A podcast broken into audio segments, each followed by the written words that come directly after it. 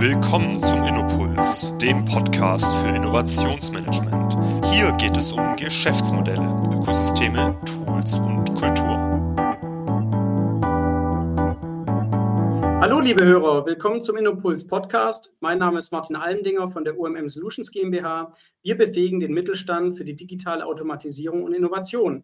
In der heutigen Folge wollen wir über das Thema Innovationsfähigkeiten speziell mit dem Fokus auf Multiperspektivität sprechen. Dabei darf ich Georginia Menny, Innovationsmanagerin bei Hackathon Vertriebs GmbH, heute begrüßen. Hallo Georginia. Hallo. Grüß dich schön, auch. dass du ja schön, dass du da bist. Und äh, ich glaube, als äh, wir auch im Vorgespräch uns äh, Gedanken gemacht haben, über was wir sprechen könnten, wir sind ja doch relativ schnell auf dieses Thema Multiperspektivität gekommen. Äh, passt es, glaube ich, auch super, was du alles äh, schon, schon, schon mitbringst, welche Erfahrungen du gesammelt hast. Aber bevor wir da noch mehr in die Tiefe einsteigen, wäre es klasse, wenn du dich einfach mal kurz vorstellst und sagst, wer ist denn Georgiana? Ja, danke schön. Ähm, ich habe mir auch was überlegt. Ich habe gedacht, ich könnte das in äh, guter WOL, Working Out, äh, laut Manier dann mit fünf Fakten über mich starten. Mhm, und da würde ich dann mal loslegen. Also Fakt Nummer eins. Ich bin Innovationsmanagerin bei Hackathon. Hackathon ist ein Mittelständler, welches sich um das Thema Brandschutz, also Sicherheitstechnik, mhm. ähm, kümmert. Fakt Nummer zwei. Ich ähm, gehöre zu den sogenannten Neogeneralisten oder Scanner-Persönlichkeit oder Renaissance-People, mhm. ähm, wie man sie auch nennt. Und das hängt auch mit Fakt Nummer drei zusammen. Ich habe einen multikulturellen Hintergrund. Mhm. Ich bin in mehreren ähm, Ländern auch unterwegs gewesen. Und äh, ja, das erklärt auch, warum ich dann sehr viele Perspektiven auch mitbringe. Mhm. Dann Fakt Nummer vier, mein Name, Georgiana, das spricht man tatsächlich im äh, Lateinischen oder in den lateinischen Sprachen mit einem rollenden R. Mhm. Und äh, deswegen sagt man Georgiana. und äh, ja, das wird in den deutschen und anglosaxischen Raum wird das eher Buchstaben verschluckt. Das finde ich immer wieder spannend, wie man aus meinem Namen so die verschiedenen Lautstärken dann da rausholen kann. Finde ich immer wieder faszinierend. Mhm. Und Fakt Nummer fünf. Fakt Nummer fünf ist ein Begriff, den habe ich ähm, vor ein paar Jahren bei Vitra kennengelernt und mhm. das hat mich so richtig geflasht, weil es plötzlich so ähm, für mich vieles erklärt hat, wie ich auf die Welt schaue. Und das Wort heißt Serendipity. Das mhm. nutzen, mhm. das nutzen sehr viele ja. ähm, auch Organisationen. Und es besagt einfach, sehr häufig findet man im Leben Antworten auf Fragen, die man sich gar nicht gestellt hat. Und das finde ich passt sehr gut auch zu meinem Job und zu meinem Werdegang. Soweit das ist super. Ja, wunderbar. Vielen Dank. Also auch direkt die Verknüpfung zu Working Out Loud als eine Methodik. Ich glaube, die ist auch nicht jedem Hörer äh, so, so bekannt, aber kann man auch gerne mal googeln, was sich hinter Working Out Loud verbindet. Da könnte man sich auch nochmal eine eigene, eine eigene Folge machen, aber hilft sicher auch, ähm, um natürlich verschiedene Perspektiven auch einzunehmen und kennenzulernen. Ähm, jetzt ist es so, äh, du hast schon gesagt, du bist Innovationsmanagerin und ähm, du äh, hast ja auch, und du hast es angesprochen, multikulturellen Hintergrund und du hast ja auch schon, äh, sag ich mal, viele Erfahrungen gesammelt. Und ähm, vielleicht erstmal, um, um den Bezug zu, zur Innovation herzustellen und zu deiner jetzigen Rolle, wie würdest du sagen, vielleicht ganz kurz in der Zusammenfassung, wie bist du denn da heute hingekommen, wo du heute bist? Also warum bist du Innovationsmanager? ja, das ist eine gute Frage, weil ich glaube, da passt auch dieses Konzept des Serendipity ganz gut da rein. Ähm, ich habe gar nicht gewusst, dass ich jemals eine Innovationsmanagerin sein werde, sondern ich habe mhm. das eigentlich ganz klassisch ähm, angefangen. Ich bin im ersten Berufsleben sozusagen Bankerin gewesen. Ich habe einen mhm. sehr starken analytischen Hintergrund und ähm, habe dann gedacht, wow, super, dann kann ich mein Zahlenseelenleben dort ähm, ausleben. Das habe ich auch ausgiebig gemacht. Und dann peu à peu bin ich dann ähm, auf sozusagen die Business-Ebene und auf die Internationalität gekommen und habe mhm. dann angefangen, ähm, im europäischen Kontext dann äh, mehrere Sprachen dann erstmal ähm, zu studieren. Dann habe ich auch Auslandssemester gemacht. Ich habe auch im Ausland gearbeitet und ähm, habe dann auch gemerkt, äh, so eine regionale Bank ist vielleicht auch nicht mehr der richtige sozusagen Arbeitgeber für mich und habe dann äh, so die große weite Welt gesucht. Ich war in Konzernen unterwegs, ich war in der Beratung unterwegs. Ich habe ähm, auch verschiedene Rollen eingenommen und habe eigentlich in jeder Rolle habe ich Innovation betrieben, zwar nicht unter dem Namen Innovation, aber es ging immer darum, etwas Neues herzustellen, mhm. etwas zu verbessern, etwas ähm, an dem Kunden eine passgenaue Lösung für sein Problem zu suchen mhm. und zu finden. Und ich glaube, der größte Moment in, in meinem Karriereleben ähm, ist tatsächlich bei, ähm, bei der Firma Vitra passiert. Dort haben wir, mhm. haben wir uns sehr stark mit sozusagen mit Arbeitswelten beschäftigt. Wie, mhm. wie arbeiten wir in, ähm, in Zukunft? Und dort ist zum ersten Mal ist mir so bewusst geworden, wie, ähm, wie gut quasi dieses ganze New Work, wie dieses konzeptionelle ähm, neue Arbeitleben, wie das eigentlich zu all den Talenten passt, die ich habe, aber ich vorher irgendwie nur punktuell und partiell, jetzt sage ich mal, in Konzernen leben konnte. Mhm. Und da habe ich gedacht, Mensch, das ist eigentlich immer das, was ich machen wollte. Ich wollte, eigentlich bin ich eine Innovationsmanagerin. Ich hatte nur nicht das mhm. Bewusstsein, dass ich das bin. Und seitdem ich das ähm, wirklich auch so machen darf und in meiner Rolle das ausleben kann, merke ich einfach, wie wie es einfach passt und mhm. wie es fließt und äh, ja, den Zustand des Flows immer häufiger erlebe. Das ist spannend, was du sagst. Also, das würdest du sagen, dass du dann quasi durch diesen, durch diesen Flow oder auch eben durch diese verschiedenen Stationen immer wieder so Mosaiksteinchen dazugekommen sind und irgendwann hast du gemerkt, Herr, eigentlich, äh, also es gibt so eine Rolle wie Innovationsmanagerin und ähm, äh, auch diese Station, jetzt wahrscheinlich im Nachhinein, jede Station hilft dir wahrscheinlich ja heute, deinen Job eigentlich bestmöglich zu machen, oder? Also kann man das sagen, dass sich das so immer mehr dann gefügt hat oder wie würdest du es beschreiben? Ja, ich, ich äh, beschreibe das auch immer sehr gerne, dass ich sage, im Innovationsmanagement kommen eigentlich sehr viele Rollen zusammen. Das ist wie mhm. so eine mhm. M-Shape-Fertigkeit, die man ja. dann mitbringt. Denn ähm, dort wird es auch einfach sichtbar, wie gut ich das Unternehmen aufgestellt, wie gut ist die Organisation aufgestellt, wie ist die Innovationsfähigkeit, wie gut sind sie in der Lage, sozusagen auch äh, neue Konzepte, neue Ideen, Veränderungen auch zu adoptieren und zu implementieren, wie ist sozusagen die Lernkultur, wie ist die Seele der Organisation, wie gut verstehen mhm. wir den Kunden, wie gut übersetzen wir was Bedürfnisse sind, ausgesprochen oder unausgesprochen, in Lösungsansätzen. Und jede Station, die ich vorher hatte, da habe ich sozusagen einen Baustein von äh, gelernt. Und jetzt darf ich im Innovationsmanagement sozusagen die Königdisziplin in meinen Augen, mhm. ähm, darf ich das alles miteinander verbinden.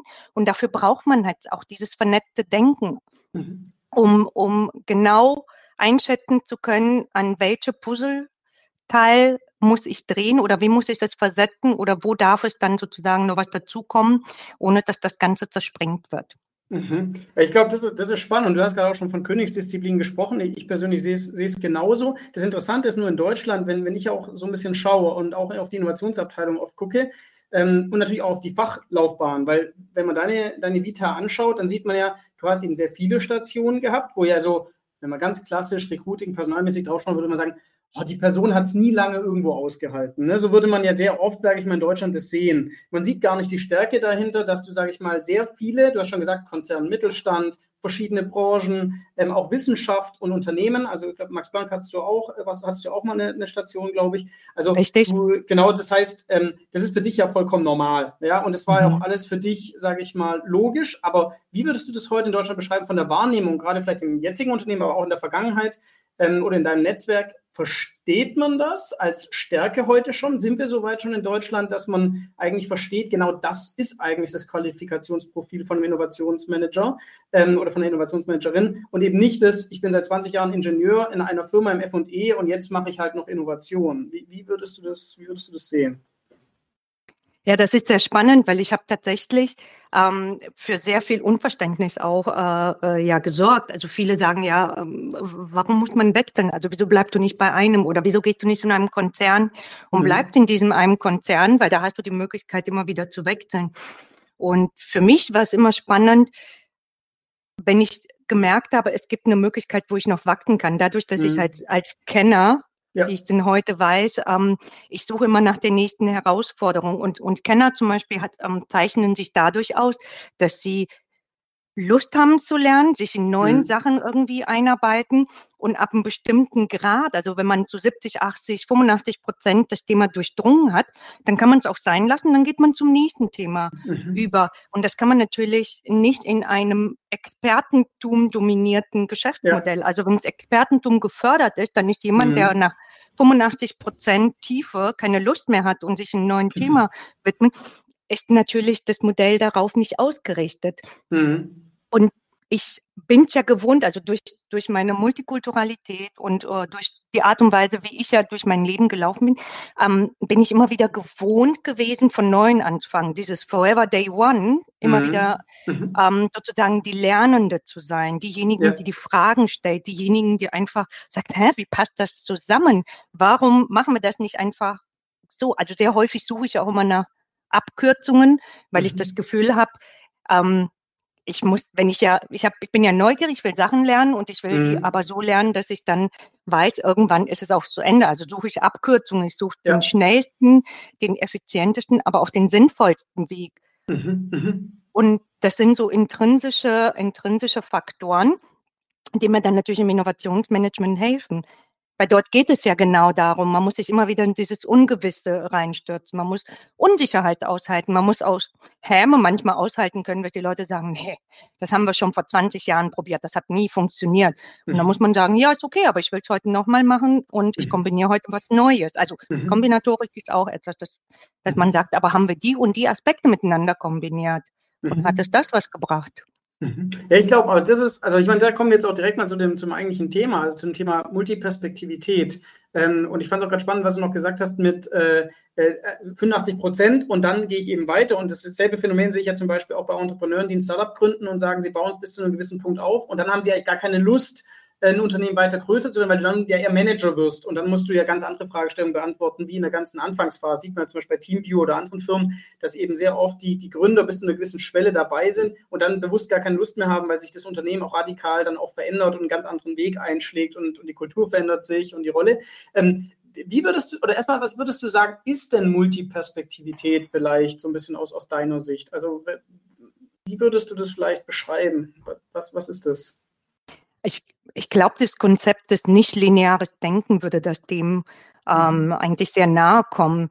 Ich habe mhm. das schon relativ früh gemerkt, dass, ähm, dass mich zum Beispiel bestimmte Sachen äh, sehr interessieren. Ich bin sehr, sehr neugierig, mhm. aber ab einem gewissen Grad, wenn ich das Gefühl habe, ich kann das, dann tritt so, eine, so einen gewissen, ja, ja so Leichtdienst, ja, und hm. Leichtdienstfehler hm. passieren. Das ist mir zum Beispiel auch im Abitur passiert. Also ich konnte immer diese Transferaufgaben, die ja immer schwieriger waren, wo man knobeln musste, um die Ecke denken, die konnte ich immer wunderbar lösen. Die Standardaufgaben, da habe ich mich immer verrechnet, weil die hm. hatte ich hm. ja 50 Mal schon gemacht.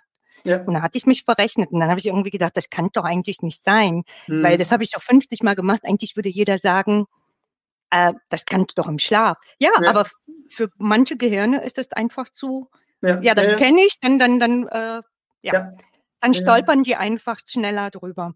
Mhm. Und ähm, was was mir besonders auffällt, ist bei gerade bei Multiperspektivität oder wenn man sagt, irgendwie man hat nicht dieses linear, nicht lineare Denken, ist dieses mhm. Verbinden mhm. von unterschiedlichen Themen. Also mhm. ich merke auch, ähm, ich interessiere, also wahrscheinlich die meisten Kenner da draußen ähm, wir interessieren uns für unterschiedliche Themen mhm. aus verschiedenen Bereichen und wir kombinieren die und fragen uns auch, ah, wie passt das denn zusammen? Mhm. Und sehr häufig ist es, ist es auch das, was wir im Innovationsmanagement benötigen. Mhm. Die Lösung ist manchmal nicht in einer Disziplin zu finden, sondern ja. es sind verschiedene Domänen, die zusammenkommen. Und man muss erstmal die Lust haben, sich mit den verschiedenen Domänen auseinanderzusetzen. Dann muss man übersetzen können, auch mhm, mhm, versuchen zu verstehen, wie die Logik dahinter ist und dann aber auch diese Toleranz zu entwickeln, mhm. zu sagen, ah, okay, also das funktioniert nach dem Muster, passt mhm. zwar nicht so ganz zu dem, was wir brauchen, aber was können wir davon nehmen oder wie könnten wir das trotzdem in irgendeiner Form stehen lassen, ohne dass wir jetzt das zu Tode zerreden. Mhm. Das heißt, es ist aber dann schon auch, also ich, ich verstehe das so, wie du sagst, dass man einerseits die Fähigkeit haben muss, diese ganzen Perspektiven zu verstehen, aber eigentlich quasi auch zu akzeptieren. Und, und letzteres ist ja wahrscheinlich sehr oft dann vielleicht nicht so der Fall oder fällt vielen Menschen schwer, oder? Weil man halt immer denkt, ja, meine Sicht ist doch die, ich mache das jetzt irgendwie schon zig Jahre oder habe hab selber Erfahrung drin gesammelt. Also ist das so ein bisschen die Wahrheit, also quasi die eigene Bubble, die man, die man hat. Äh, das ist, also wahrscheinlich ist es so, oder? Also das erlebst du wahrscheinlich auch viel, dass schon äh, es, es vielleicht noch möglich ist, es nachzuvollziehen, aber so wirklich zu akzeptieren und, und anzuerkennen und dann vielleicht auch zu sagen, ähm, vielleicht tue ich doch mal anfangen, äh, die anderen Perspektiven einzunehmen und die zu kombinieren mit meinen, das fällt uns, fällt uns an vielen Stellen schwer, oder?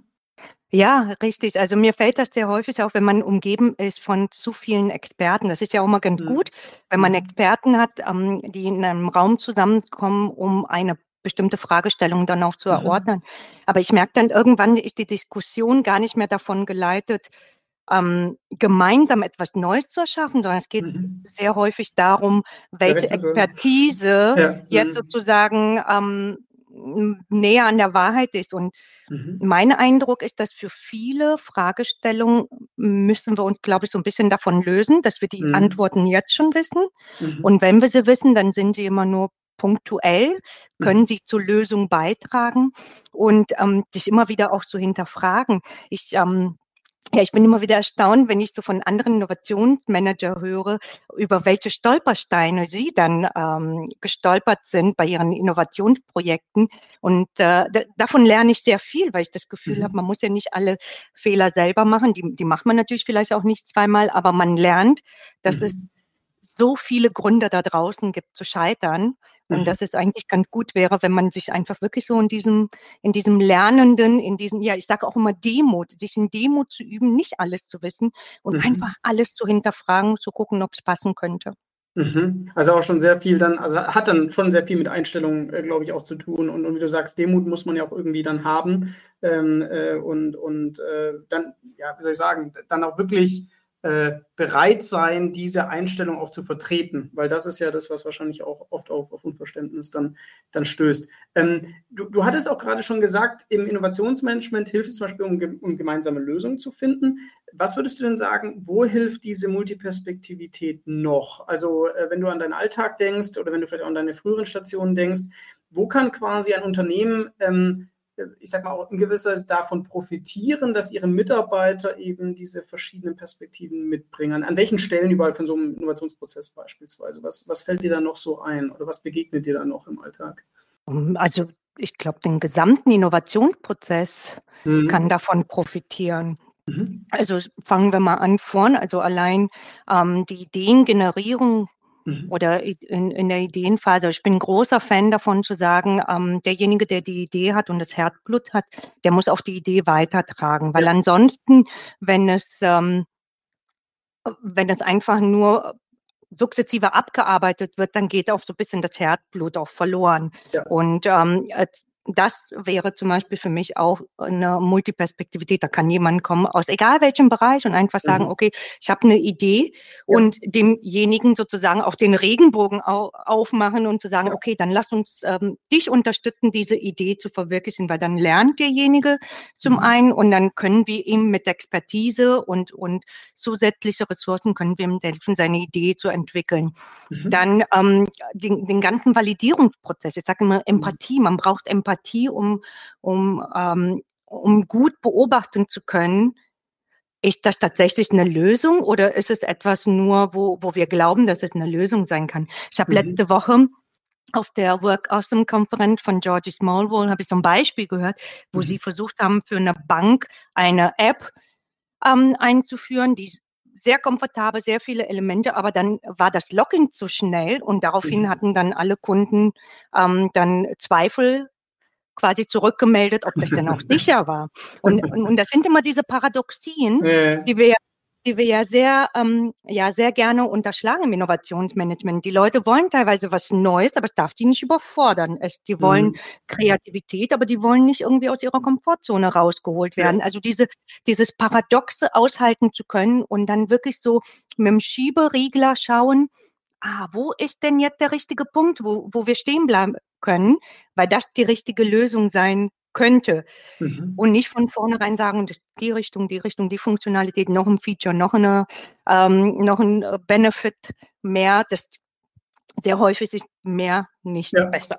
Mhm. Ja, klar, klar. Also ich meine, äh, ich fand das Beispiel gerade schön, was du, was du auch gebracht hast, äh, wenn dann eben auch noch die Kundenperspektive mit reinkommt ähm, ähm, und man dann quasi eigentlich denkt, äh, die Lösung wäre jetzt gut und dann aber gibt es wiederum Zweifel, weil man vielleicht auch wiederum forscht, äh, sich denkt, äh, Bank muss ja eigentlich auch sicher sein und dann hat man vielleicht eher sogar das gegenteilige Gefühl. Ist, äh, ist, ist, ist natürlich super. Und es hilft natürlich auch, also mehr Multiperspektivität, um natürlich einfach auch die verschiedensten Kundengruppen oder auch Partner wahrscheinlich relativ schnell einzuschätzen und verstehen zu können. Ne? Also das heißt, auch wenn es Richtung externe Innovation geht, mit Partnerschaften oder ähnlichem, äh, kann ich mir schon auch gut vorstellen, dass man eben sehr, sehr schnell als Innovationsmanager idealerweise ähm, äh, ja einfach versteht, was, was die Rolle äh, oder, oder auch die Situation einer Organisation oder eines Individuums ist. Ne? Also das äh, erlebe ich oft bei, bei Corporate Startup Kooperationen, dass man natürlich versucht eigentlich zu verstehen, wie tickt ein Startup-Unternehmer? Wie, wie, was, was, will der? Wo will der hin? Warum will der jetzt mit uns arbeiten oder warum nicht mit jemand anderem? Mhm. Ähm, äh, das sind ja Aussagen,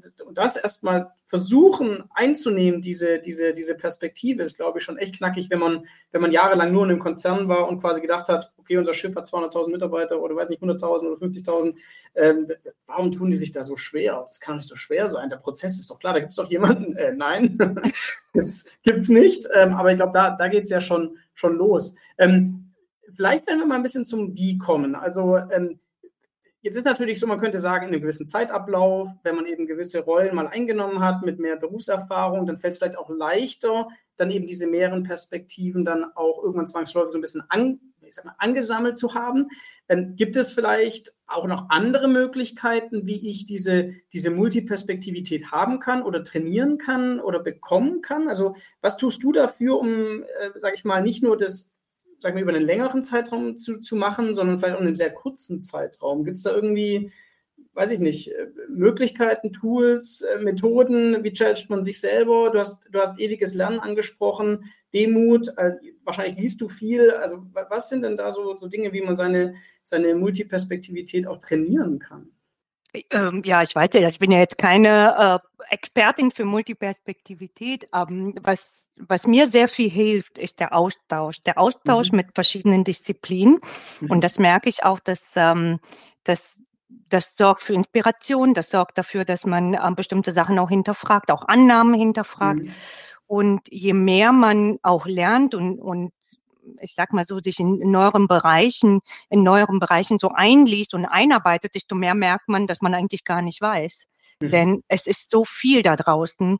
und es mhm. ist so vielfältig und wir sind, wir sind auch an, als Menschen so kom komplex, dass es einfach unmöglich ist, das alles selber zu wissen oder mhm. von sich zu behaupten, man hat irgendwo so ein, so ein Level des Mastery erreicht, ja. Mhm. Ähm, was, was mir auch sehr viel hilft, ist, ähm, ist natürlich viel Fragen. Fragen mhm. stellen, sich immer wieder ähm, mit den Leuten hinzusetzen, auch beobachten, reflektieren. Reflektieren ist auch etwas, ich sag mal so, je mehr man ähm, in der Organisation unterwegs ist und man erkennt Muster, man erkennt äh, mhm bestimmte Moment, also ne, man kriegt dann irgendwann so ein Gefühl dafür für ein Momentum, wann mhm. ist der richtige Zeitpunkt, um eine Idee reinzubringen, wann ist der richtige mhm. Zeitpunkt, den, den, den Sponsor anzusprechen, ja. ähm, wann ist jetzt so, ne, wann, wann ist jetzt so dieser Moment, wo, wo plötzlich sich alles fügt und, und der richtige Moment ist, dass etwas explodiert und passieren mhm. kann. Mhm. Und dafür muss man ein Gespür bekommen. Mhm. Ich weiß nicht, ob man das trainieren kann. Ich weiß auch nicht, ob es dafür schon Kurse gibt. Ich meine, bis vor ein paar Jahren wusste ich auch nicht, dass man sich zur Innovationsmanagerin ausbilden lassen kann. Kann man heute. Man kann auch äh, ähm, Entrepreneur-Kurse ähm, auch besuchen. Das heißt, ja. man kann sich auch direkt quasi zum, äh, zum multiplen Entrepreneur ausbilden lassen. Also heute ist viel möglich. Mhm. Ja, und ich, ich glaube, das, das macht sehr viel die Erfahrung und ich glaube auch die Lust, sich da reinzugeben. Also dies mhm. auch immer wieder äh, in solche Situationen reinzugeben, mutig genug reinzuspringen mhm. und das auch so als, es wird immer so abgedroschen, aber auch als Chance zu erkennen, ah, was mhm. hat mir das jetzt gebracht und was nicht. Ja. Und dieses, dieses Scheitern, also es ist ja kein Scheitern, sondern es ist Sachen ausprobieren, gucken, ob es Resonanz erzeugt und an den Sachen, wo Resonanz erzeugt, einfach weitermachen, weiter dranbleiben. Auch das ist etwas, das, ich weiß nicht, ob wir das in der deutschen Kultur das so zelebrieren oder äh, ja, strategisch quasi das auch einsetzen. Ich glaube, das mhm. gibt andere Kulturkreise, wo das viel mehr gemacht wird als bei uns. Ja, ja gut, ich glaube auch tatsächlich, das, was du gerade gesagt hast, mit ähm, dieser, dieser Resonanz ähm, oder auch dem Feedback. Ich kenne das oft, äh, wenn man zum Beispiel diese MVP-Diskussion führt. Ne? Was ist ein MVP? Dann gibt es ja sehr viele, die gleich denken, ja, das muss eben quasi eine App sein, die klickbar ist, also ein zwar super Basisprodukt. Aber wenn wir quasi die ursprünglichen Gedanken von, von Eric Ries, Steve Blank, nochmal zurückgehen, dann ist ja eigentlich ein, ein MVP eher etwas, was Resonanz erzeugt, was Feedback erzeugt. Und es kann ja schon äh, äh kann ja was ganz, ganz Basismäßiges sein, was überhaupt nichts mit Technologie zu tun hat. Also ich nehme oft dieses Beispiel mit, mit dem Sushi vom Vortag. Also wenn ich quasi testen will, ob es einen Markt gibt oder ob es Interesse gibt, dass jemand Sushi vom Vortag will, dann nimmt man einfach ein Sushi von heute, stellt es auf den Tisch und schreibt ein Schild dazu und sagt Sushi von gestern und schaut, wie viele Leute das eben nehmen. Ja? Also ja. das ist ja, das ist ja auch schon ein MVP, um zu testen, funktioniert quasi das. Ja? Und deswegen kann ich das auch total teilen, was du sagst, dass man viel oft sehr, in Deutschland glaube ich, sehr oft komplex und auch sehr ingenieursgetrieben denkt, ja, sehr technisch denkt, aber manchmal die Lösungen so trivial sind, um die ersten kleinen Schritte zu machen, dass man eigentlich das schon abtut nach dem Motto, ja, das ist doch Kinderei, das macht doch gar keinen Sinn, das zu tun. Ja, also von daher, ich glaube, das ist, das ist auch was, wo ich sagen würde, ich glaube, da müssen wir auch noch viel mehr lernen, ähm, dass, dass wir mit, mit, also das Feedback, Feedback wertvoll ist und dass auch der Lernfortschritt wertvoll ist. Ja, also ich glaube, da sind wir, sind wir wahrscheinlich noch, noch nicht angelangt. Ja, ähm, ja, ja, ja. ja, Entschuldige, ich, ich habe nur nee, gedacht, also, also, dieses ja, Konzept, sagt auch nur dieses Konzept von Homus economicus, dass, dass wir wirklich alle so rational unsere Entscheidungen mhm. treffen.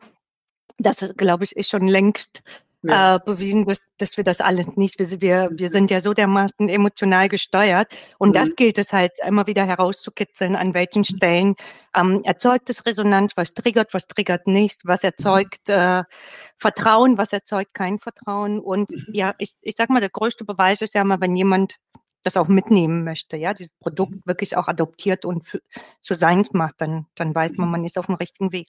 Mhm. Jetzt, jetzt, ist es so, und das finde ich, äh, würde ich auch gerne mal nochmal mit dir ein bisschen so in die Vergangenheit gehen. Wir haben jetzt gerade ein bisschen über, über die Gegenwart gesprochen, Innovationsmanager. Klar, es liegt ja auch irgendwo ein bisschen im Blut dann des Innovationsmanagers und auch in seiner Rolle, dass er ja, sage ich mal, mit vielen verschiedenen Themen zu tun hat, an der Schnittstelle ist, wo viel Wissen auch zusammenkommt. Aber es ist ja so, du bist eben ja noch nicht immer Innovationsmanagerin gewesen, sondern du hast eben viele kleine Bausteine, sage ich mal, im Laufe deines Lebens gesammelt. Und ähm, wenn man da mal so reinschaut, ist eben wirklich auch, ähm, ich will nicht sagen, es sind Widersprüche, sondern es sind ja auch unglaublich viele ähm, Verbindungen, die man dann schafft. Und beispielsweise hast du eben Konzernerfahrung und du bist jetzt im Mittelstand. Du hast Erfahrung gesammelt in der, ähm, in der Wissenschaft, aber eben auch jetzt als, als Managerin beispielsweise.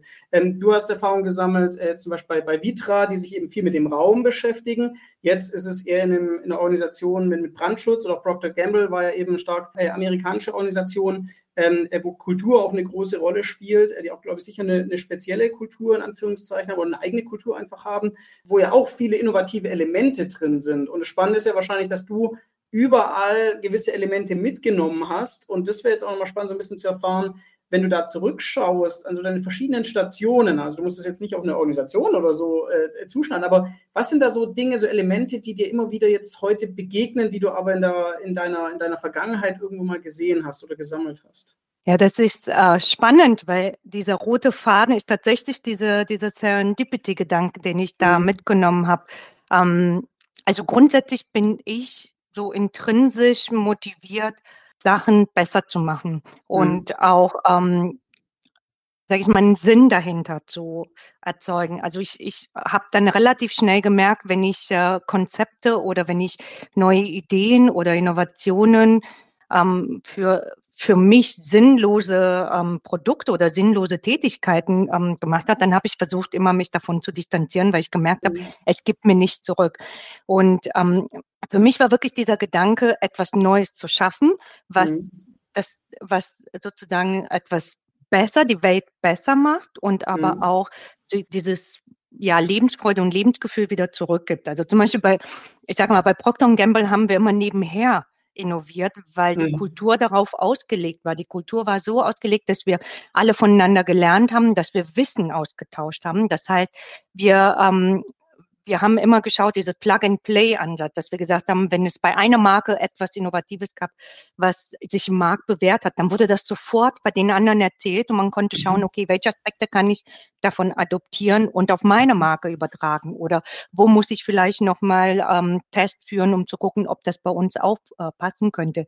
Und, mhm. und dieses, dieses Miteinander teilen, miteinander wachsen, miteinander sozusagen ähm, ja neue Dinge erschaffen. Das ist natürlich eine, eine sehr schöne Kultur. Also damals war mir gar nicht bewusst, dass ich eigentlich permanent mit innoviert haben. Es war einfach, mhm. wir, wir waren im Flow und wir haben uns eigentlich gegenseitig ähm, geholfen, besser mhm. zu werden. Und ähm, so ist es auch bei anderen. Also ich, ich habe auch eine Station war für mich für einen Hörgerätehersteller. Mhm. Das hängt auch damit zusammen, dass ich selber seit 40 Jahren schwerhörig bin mhm. und ähm, fand das total äh, spannend, da äh, mhm. reinzugehen. Und was mir dort aufgefallen ist, alle Produkte waren so eckig und männlich. Und das habe ich dann zurückgemeldet. Ich habe gesagt, ich bin eine Frau und ich würde mir so ein eckiges Ding doch nicht ums Ohr hängen, also um den Hals hängen. Das war ja. ein Zusatzprodukt, ähm, womit man sich quasi auch mit Handys oder mit Audiokabel dann an verschiedene Audioquellen andecken, andocken konnte. Da habe ich gedacht, das ist mhm. alles so, so männlich also das, mhm. das, das ist für mich keine Lebensqualität. Das soll ja, ja, eine Leichtigkeit sein, wenn ich neue Produkte und nicht noch mehr Technik, noch mehr ähm, sozusagen noch mehr Komplexität. Und ähm, und das ist für mich auch ein Weg, wo ich gesagt habe, das ist auch ein Muster. Also dieses Reduzieren mhm. und Komplexität reduzieren, das sind wahre Innovationen, weil dadurch mhm. erleichtern wir ja den Zugang und die Adoption. Ja. Je komplexer ein Produkt ist, desto mehr muss man sich quasi auch in dieser, ja. mhm. Mhm. in dieser dynamischen Welt damit auseinandersetzen. Und ich glaube, wir haben einfach diese Kapazitäten nicht mehr. Mhm, mhm.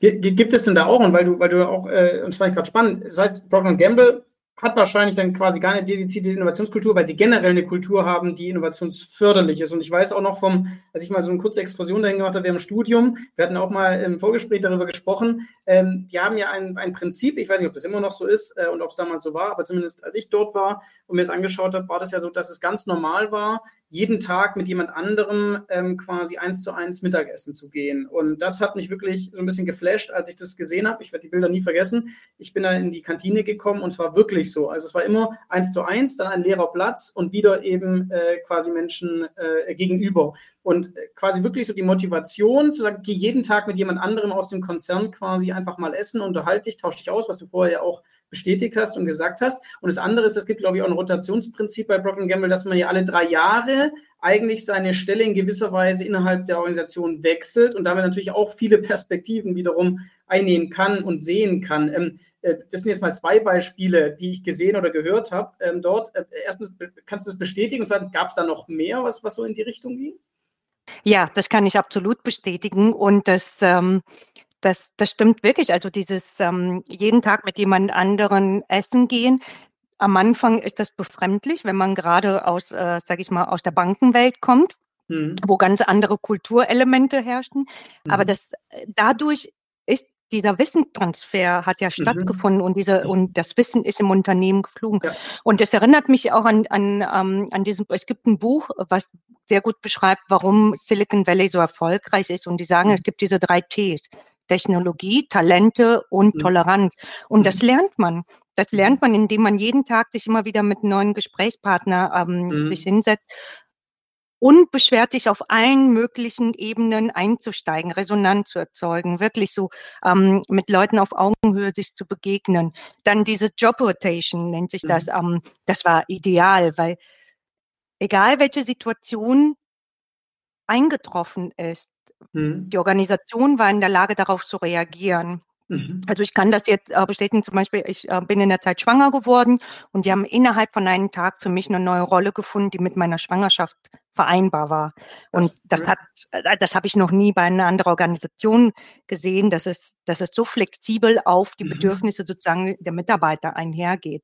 Auch mhm. dieser Plug-and-Play-Ansatz. Also wir haben Informationen dort unglaublich schnell ausgetauscht. Und ähm, mhm. das war auch wirklich so ein Miteinander, weil es dieses Ellenbogenmentalität hat ja nicht stattgefunden, weil wir alle wussten, ja. wir, wir rücken auf, es gibt ja, ja. immer wieder neue Rollen, mhm. ähm, die Marken, die mhm. waren, ähm, die waren ja fast alle, fast alle sind ja attraktive Marken, für die man für die man gerne arbeiten möchte.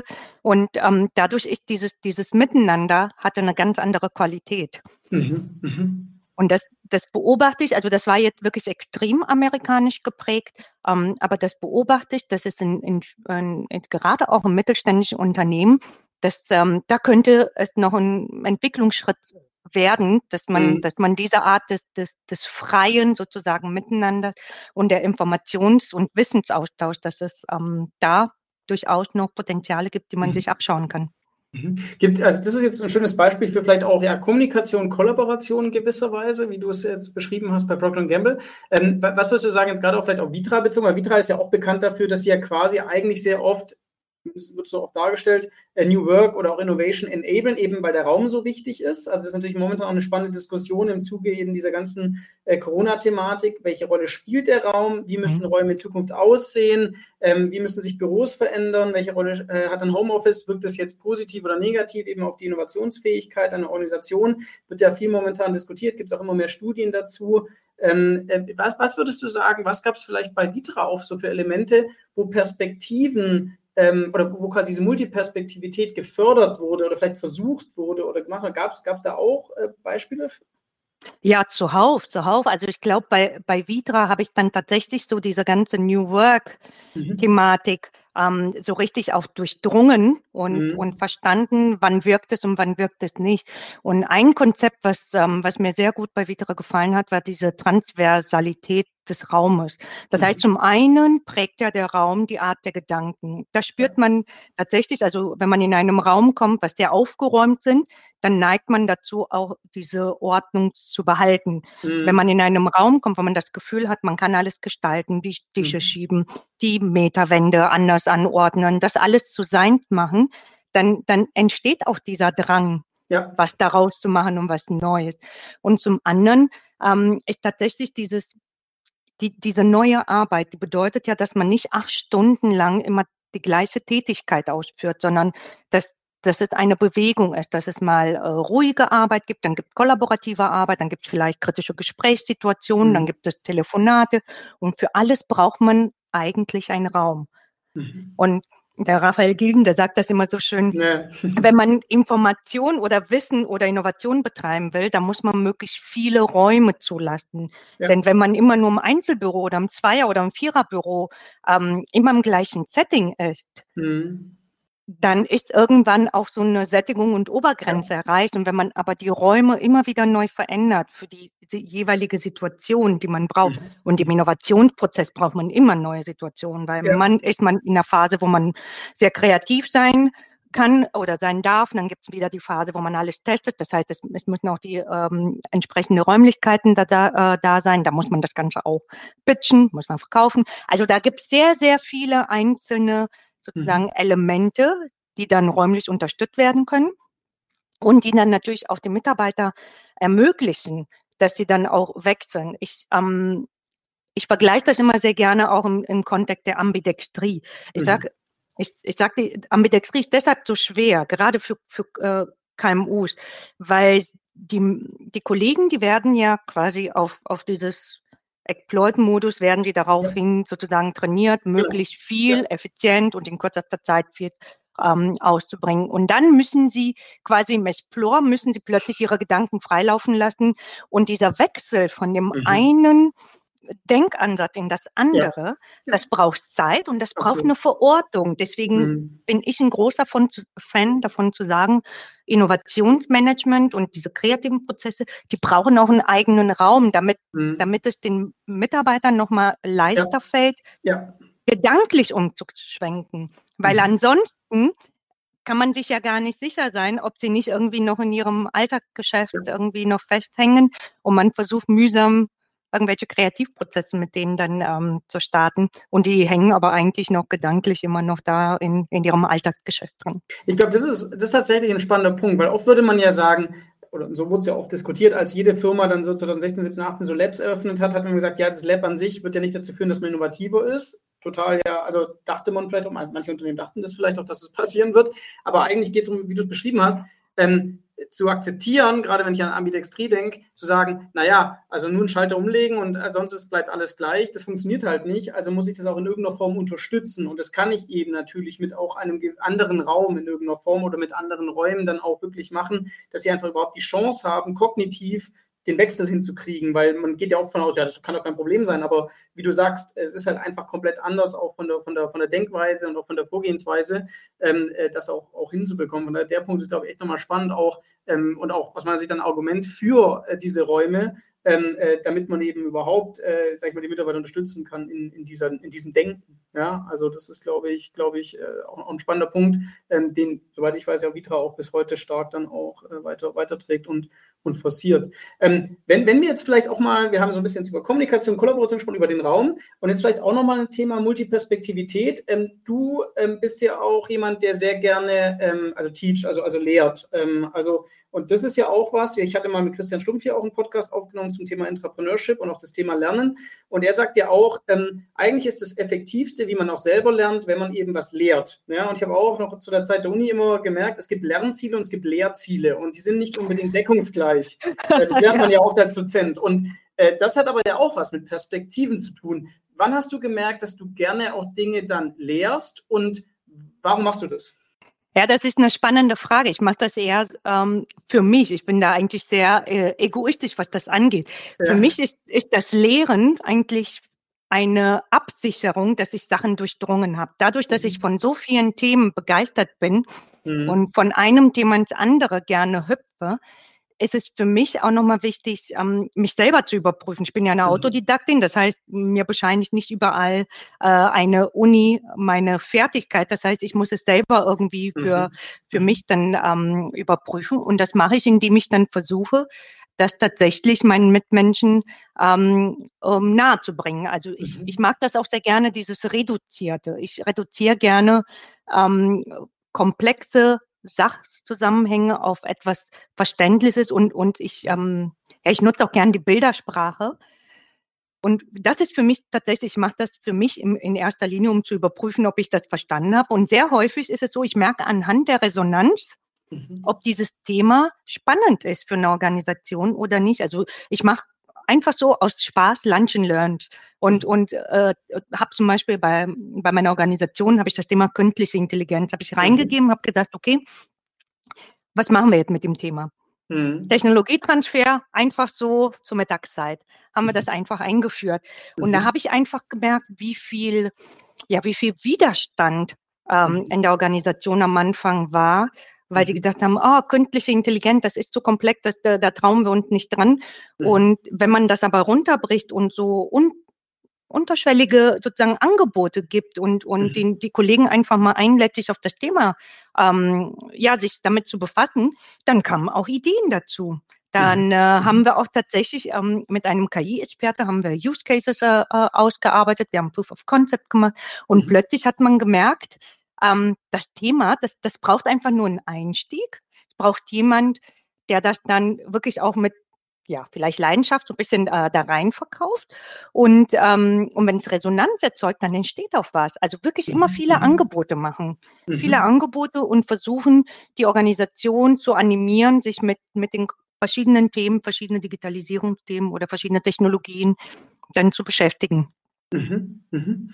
Und gibt es noch, also vielleicht auch da nochmal, also ich finde es ein spannendes Format. Gibt es auch andere Dinge, wo du vielleicht auch schon mal gemerkt hast, das hast du versucht, darüber vielleicht auch diese, sag ich mal, diese, diese Perspektiven zu, zu triggern, was nicht funktioniert hat? Ähm, Gab es auch schon Sachen, wo du wo du vielleicht gemerkt hast, du hast was versucht, du hast was angeboten, aber es wurde halt nicht angenommen, vielleicht gar nicht inhaltlicher Art, sondern eher vielleicht auch von der Formatart, von der Vermittlungsart. Gab es auch schon?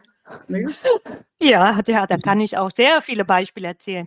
Also eins war ähm, ein Beispiel, ich wollte sehr gerne so eine Art, ja, interdisziplinäre über mehrere, sozusagen über mehrere Hierarchiestufen mhm, mhm. und über mehrere Disziplinen wollte ich mhm. wie so eine Art ähm, ja, Workshop organisieren, um ja, einfach ja. so Zukunftsthemen nochmal mhm. anzuregen.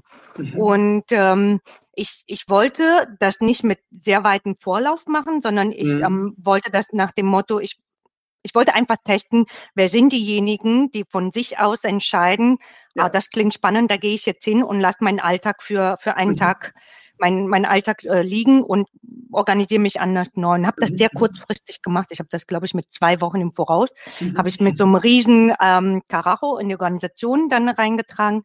Wurde natürlich gestoppt nach dem Motto, na, das geht ja nicht. Wir können das nicht einfach so spontan. Das braucht alles Vorlaufzeit. Ja. Und ich habe aber die Erfahrung gemacht, auch in anderen Organisationen. Manchmal entstehen die tollsten Sachen, aus, aus dem Zufall heraus. Wenn man mhm. plant und, und versucht wirklich mit einem Jahresplan bestimmte Themen die Organisation zu bespielen, passieren immer irgendwelche unvorhergesehenen Sachen und es funktioniert nicht, man muss schieben und sonstiges. Und wenn es aber ungeplant mhm. quasi ein, ein Workshop oder eine Organisation, da ist etwas entstanden und dann plötzlich hat sich das wie so ein Lauffeuer in die Organisation verbreitet. Und ähm, ja, da muss man halt auch wieder ein Gespür dafür bekommen, wie ich die Kultur der Organisation verträgt sie, so, eine, mhm. so ein Format. Mhm.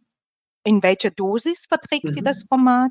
Und ähm, ja, ich, ich probiere immer wieder Sachen aus und gucke, wann erzeugt mhm. es Resonanz und wann nicht. Das, also das ist ja genau das, was du auch zu Beginn meintest mit der Serendipity. Also äh, den, den Zufall provozieren, sage ich auch gerne immer so ein bisschen dazu. Dafür muss man natürlich auch viel tun. Das ist sicher auch energiegeladen und es muss immer wieder Versuche machen. Aber wenn man es, glaube ich, sehr häufig tut, dann, dann treten ja irgendwann eben gewisse Dinge ein oder kommen, kommen automatisch gewisse kombinierte Sachen, die man eigentlich so nicht auf dem Schirm hat. Deswegen, das ist jetzt auch ein ganz schönes Beispiel, wie du es wie beschreibst, dass eben nicht immer alles nur analytisch äh, geplant, strukturiert sein muss, sondern ähm, dass man eben manchmal auch vielleicht ein bisschen darauf vertrauen darf, dass etwas äh, eintritt, was man nicht wirklich jetzt so wollte, oder? Auf jeden Fall. Ich sage ja auch immer, diese, ähm, dieser Gedanke, dieser Effectuation-Gedanke, aus dem, mhm. was gerade da ist, das Beste rauszuholen, mhm. das ist ja auch etwas, was Organisationen nicht gewohnt sind. Ja, ja die, die, die wollen gerne Pläne sehen, die wollen ähm, Budgetplanung, die wollen wissen, wer welche Ressource wie allokiert ist. Also die, die, ja. die wollen dieses, dieses, ja, dieses selbstwirksame Steuern mhm. können. Ja, ja, genau. Mhm. Und ich bin in sehr vielen Fällen erfolgreich, wenn ich einfach sage, okay, was haben wir gerade mhm. zur Verfügung? Was mhm. sind sozusagen die einzelnen Aspekte und was können wir daraus kombiniert was machen? Ja. Das ist so ein bisschen dieser, ich glaube, es gibt eine Kochshow, oder? Wo auch nach diesem Prinzip funktioniert. Genau, das ist ja ein das, genau, das ist das klassische Beispiel für Effectuation. Ich mache den Kühlschrank auf und schaue, was ich habe und daraus mache ich genau. das Gericht. Das ist ja genau so ein bisschen das Prinzip dann auch von, von Entrepreneurship. Und es ist ja schön, auch wie du jetzt äh, auch nochmal schön sagst, wie eigentlich die Kombination aus, aus Innovation und Entrepreneurship auch ähm, äh, eigentlich beides wichtig ist. Also nicht das eine oder das andere, sondern beides zusammen. Ähm, und man muss halt einfach schauen, dass man wahrscheinlich dann auch die richtige, die richtige Dosierung äh, dafür findet. Ähm, ja, aber wie so oft die, die Mischung macht's. Ähm, ist super, wir, wir, sind schon fast am Ende. Vielleicht noch eine, eine Abschlussfrage an dich, äh, Georgina. Was, sind vielleicht Dinge, ähm, die dich wirklich inspirieren? Ähm, äh, weil das ist, glaube ich, immer ganz spannend, von solchen Menschen ähm, ähm, wirklich zu lernen auch.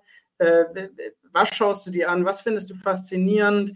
Wie gehst du daran? Also wie, wie lernst du vielleicht auch das Lernen oder sowas? Also wie, wie was würdest du sagen, sind da so, so neue Sachen, die du ausprobierst, wo du selber vielleicht auch experimentierst? Gibt es da irgendwas, was, was gerade hoch im Kurs bei dir steht? Ja, also ich wäre sonst kein echter Scanner, wenn ich nicht noch 15 Projekte nebenher laufe. ja, klar. ähm, ja, also was, was, was mich jetzt unglaublich ähm, äh, ja, fasziniert sind momentan so Sense-Making-Ansätze. Ähm, also wenn ich dann was Neues entdecke, wo, wo die Welt versucht, quasi klar runtergebrochen, aber wo, wo so Konzepte gibt, wie wir bestimmte ähm, Komplexitäten abbilden können, wie wir mhm. ähm, bestimmte komplexe Zusammenhänge einfach analysieren, reinsteigen und einfach uns zurechtfinden. Also sowas finde ich total toll. Ich beschäftige mich ähm, derzeit auch mit dem Bau eines Second Brain. Ich mhm. versuche quasi das ganze Wissen, was ein Scanner so mit sich trägt, versuche ich das mhm. dann wirklich ähm, zu kartografieren. Es ist ein ja mühsamer Weg. Ich bin gerade noch am Anfang, aber ich merke das wahnsinnig faszinierend, sich da ähm, einzuarbeiten und versuchen tatsächlich so diese ganzen Verknüpfungen, die man im Kopf ja normalerweise erzeugt, tatsächlich jetzt auch digital zu erzeugen. Und ähm, ja, und was mich natürlich sehr viel äh, interessiert momentan, ja, Komplexität. Wie, wie werden mhm. wir Herr der Komplexität? Wie mhm. können wir Ansätze finden, Komplexität tatsächlich auch so ähm, zu, ja, zu, zu, greifen und zu fassen, mhm. dass wir aus dieser, aus dieser ja, höchst dynamische Veränderung in der Welt, dass wir trotzdem handlungsfähig bleiben und, und mit unserer Resilienz auch wirklich die richtigen, ja, sage ich mal, die richtige Signale raushören. Ich sage immer, mhm. wir müssen heute viel mehr lernen, die Signale aus dem Rauschen rauszuhören. Ja. Es ist so viel Rauschen da draußen. Ja, und, ja. und zu verstehen, was ist ein Signal, was ist Rauschen. Mhm. das sind so die Themen, die mich gerade beschäftigen. Das ist spannend. Ich glaube auch, das ist, also ich meine, momentan werden ja, also ich sag mal, die eine Krise jagt die nächste und äh, wir merken, wie, wie kompliziert die Welt oder auch komplex die Welt äh, inzwischen ist und dass es eben nicht einfach ist. Äh, und da glaube ich, ist es ein sehr schönes äh, Schlussbild auch, ähm, wo wir da auch in Zukunft nochmal dran anknüpfen können, äh, nämlich wirklich auch zu schauen, ähm, wie kann ich dann eben auch mit Multiperspektivität eben diese, diese Signale auch identifizieren ähm, äh, und vielleicht auch anderen Menschen helfen, ähm, so ein bisschen, vielleicht auch ein bisschen mehr Orientierung zu bekommen, indem man einfach viel mehr auch äh, verstehen kann von, von der Welt. Von daher, das war, glaube ich, ein ganz, ganz tollen, kurzer, kompakter ein Einblick, denke ich, in ein sehr umfassendes Thema. Ähm, Josina, herzlichen Dank für deine Zeit, für die vielen Impulse und Gedanken. Äh, war ganz spannend ähm, und ich hoffe sehr, dass wir in einem Jahr nochmal sprechen, ähm, quasi so ein, ein Multiperspektivität 2.0 machen äh, und, und da auch einfach dann mal schauen, was, was passiert da. Von daher herzlichen Dank für deine Zeit und für deine Offenheit. Ja, vielen Dank, dass ich hier sein durfte und dann freue ich mich bis in einem Jahr dann. genau, spätestens. ciao, ciao. Das war Innopuls, der Podcast für Innovationsmanagement. Hier geht es um Geschäftsmodelle, Ökosysteme, Tools und Kultur.